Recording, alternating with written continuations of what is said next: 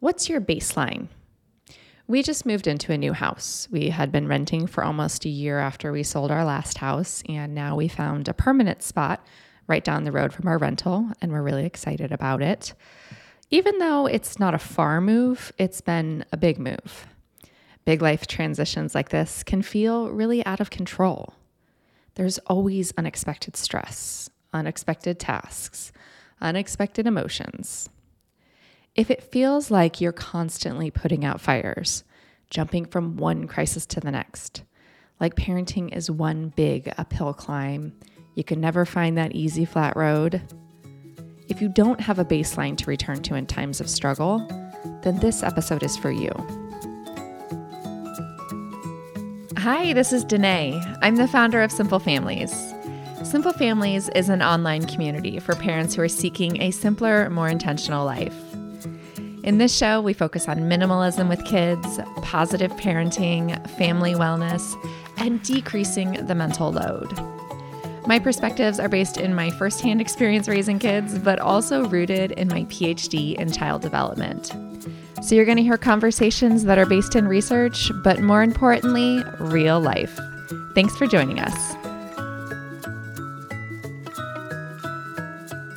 Thanks so much for tuning in today. Today's episode is sponsored by PrepDish. Today we're talking about finding your baseline, and I will tell you that PrepDish has been a huge part of my baseline for several years now. PrepDish is a meal planning service, and for far too long, meal planning was a huge piece of my mental load, and it's a piece of my life that I really felt like I was failing at. But thanks to PrepDish, that's not the case anymore. Each week in my inbox, I get a PDF with multiple different types of meal plans from PrepDish, but I always choose the super fast one. That's just my style. In that email, I get a grocery list, a list of things that I need to prep in advance, and then a dish day list of how to prepare and get the meals on the table on dish day.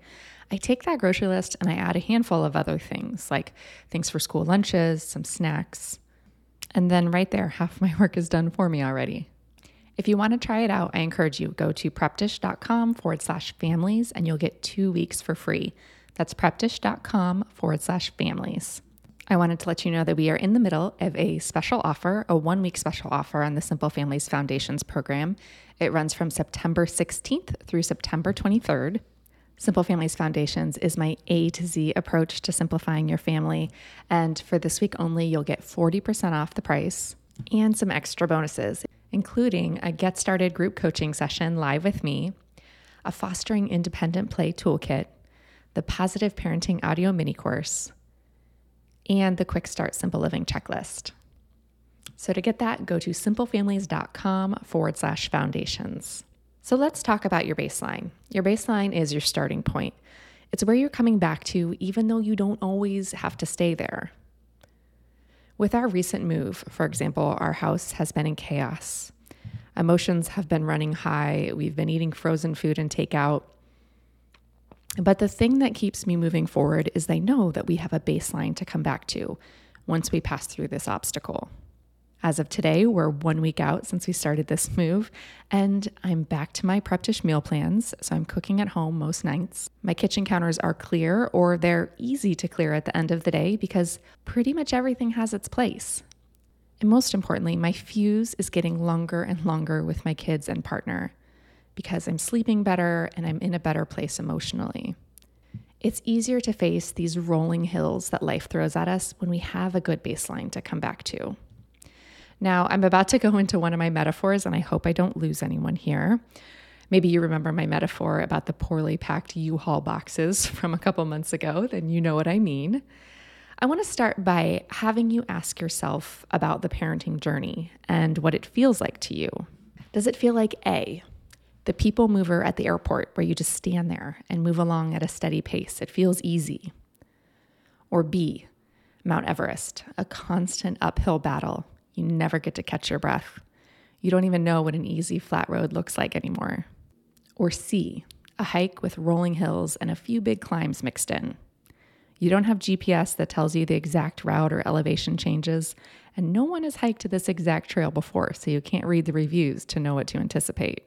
So what do you think? A, a people mover, B, Mount Everest, or C, a hike with rolling hills, and a few big climbs mixed in. Which one does it feel like to you right now? Now think again, which one do you think it should feel like? I'm going to go ahead and tell you what parenting is not. It's not option A, the people mover at the airport, just standing there cruising along. Social media may lead you to believe that this is parenting. It looks so easy when we see it in everyone else's highlights. If you're hoping for this, when you have this picture of easy and carefree, it's an idealization. The image that comes to mind for me when I think about this is this family frolicking in a meadow wearing flower crowns.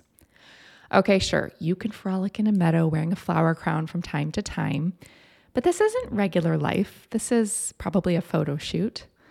It's probably a glimpse, a beautiful moment of calm, but it's not every moment or even most moments. Let's talk a little bit about idealizations.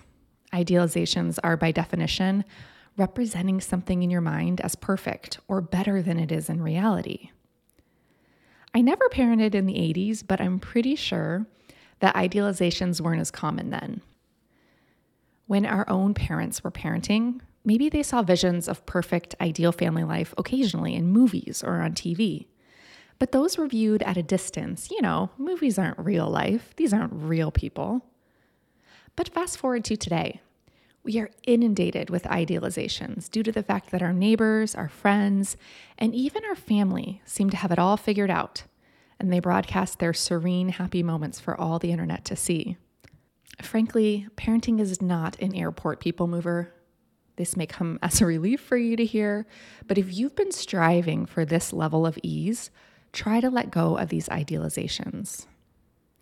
That leaves us with options B and C. It's more like a hike, but what kind of hike?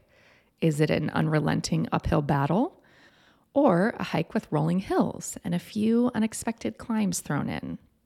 I'll tell you that most families that I work with think that it's supposed to feel like A, the easy people mover, but it ends up somehow feeling like C, the unrelenting climb. They think that it's supposed to be a romp in the meadow, and it ends up feeling like Everest. Having these core beliefs can have a huge impact on your self-esteem and well-being. You'll feel like you're doing things all wrong, and it sucks to feel like you're messing up some of your most important life work, when really you just need to adjust the core beliefs that you're striving for. As I was preparing for this episode, I was texting a friend who's having a hard time with her daughter, and here's what I wrote to her, which I mean from the bottom of my heart. I said, "I'm sorry that it's so hard, but I want you to know that it's so hard for me too. You aren't alone." Sometimes because of the work that I do, people are surprised to hear this. But for anyone that needs to hear this, parenting is really, really hard for me. It's not an unrelenting uphill battle, but it's absolutely full of rolling hills and some big climbs. What helps me is letting go of those idealizations and finding the path that suits me, even if it's not an easy walk in the park or the people mover at the airport. So you might ask me, what if parenting feels like an unrelenting uphill battle? Am I doing something wrong? I will tell you that you're not doing anything wrong. You're actually probably trying to do too many things all at once. If you've heard the analogy, throwing spaghetti at the wall to see what sticks, that's what I mean. You see, parenting has some unexpected twists and turns and hills and mountains, but also periods of flat, easy trail. Some of those challenges on our hike are out of our control. We will all have hills and mountains, but it shouldn't feel like a constant uphill battle. You need some flat road to return to. For me, that flat road is the baseline. Sometimes, often, things get elevated above the baseline, but I know we have this baseline to return to. And for me, I find that baseline in simplicity. Now I know that finding that calm, flat road or baseline to return to after you face obstacles, it can be hard, especially if you haven't had one in some time. I've been thinking about this analogy throughout our move because we've had a lot of hills and twists and turns, but I'm just starting to see that flat road up ahead in the distance. In the meantime, life has been crazy and frustrating. I've yelled, My kids have yelled. I definitely yelled on the first day we moved into our house and all the windows were down and my husband said he could hear me all the way outside.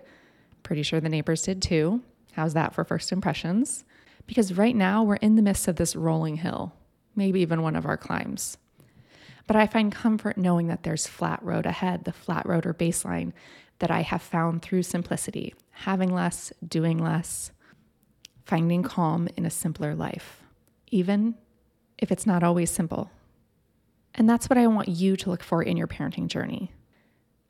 We're looking for option C, rolling hills with a few mountains mixed in, and then start to notice when you're on a climb and acknowledge that this climb is not going to last forever. You have a baseline to return back to. But we are surrounded by this do more, be more messaging everywhere we look. If we follow the status quo, if we follow our neighbors and the marketing materials and the Joneses, we'll be buying too much, spending too much, and doing too much. There's a lot of fear in this, a lot of fear if we don't do all the things and buy all of the things for our kids. We talked about fears of simplicity back in episode 267. That's simplefamilies.com/episode 267.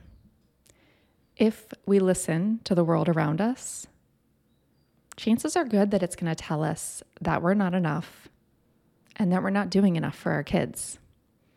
I've been hearing this commercial recently for a certain educational app that's aimed at preschoolers, and the messaging is really bothering me.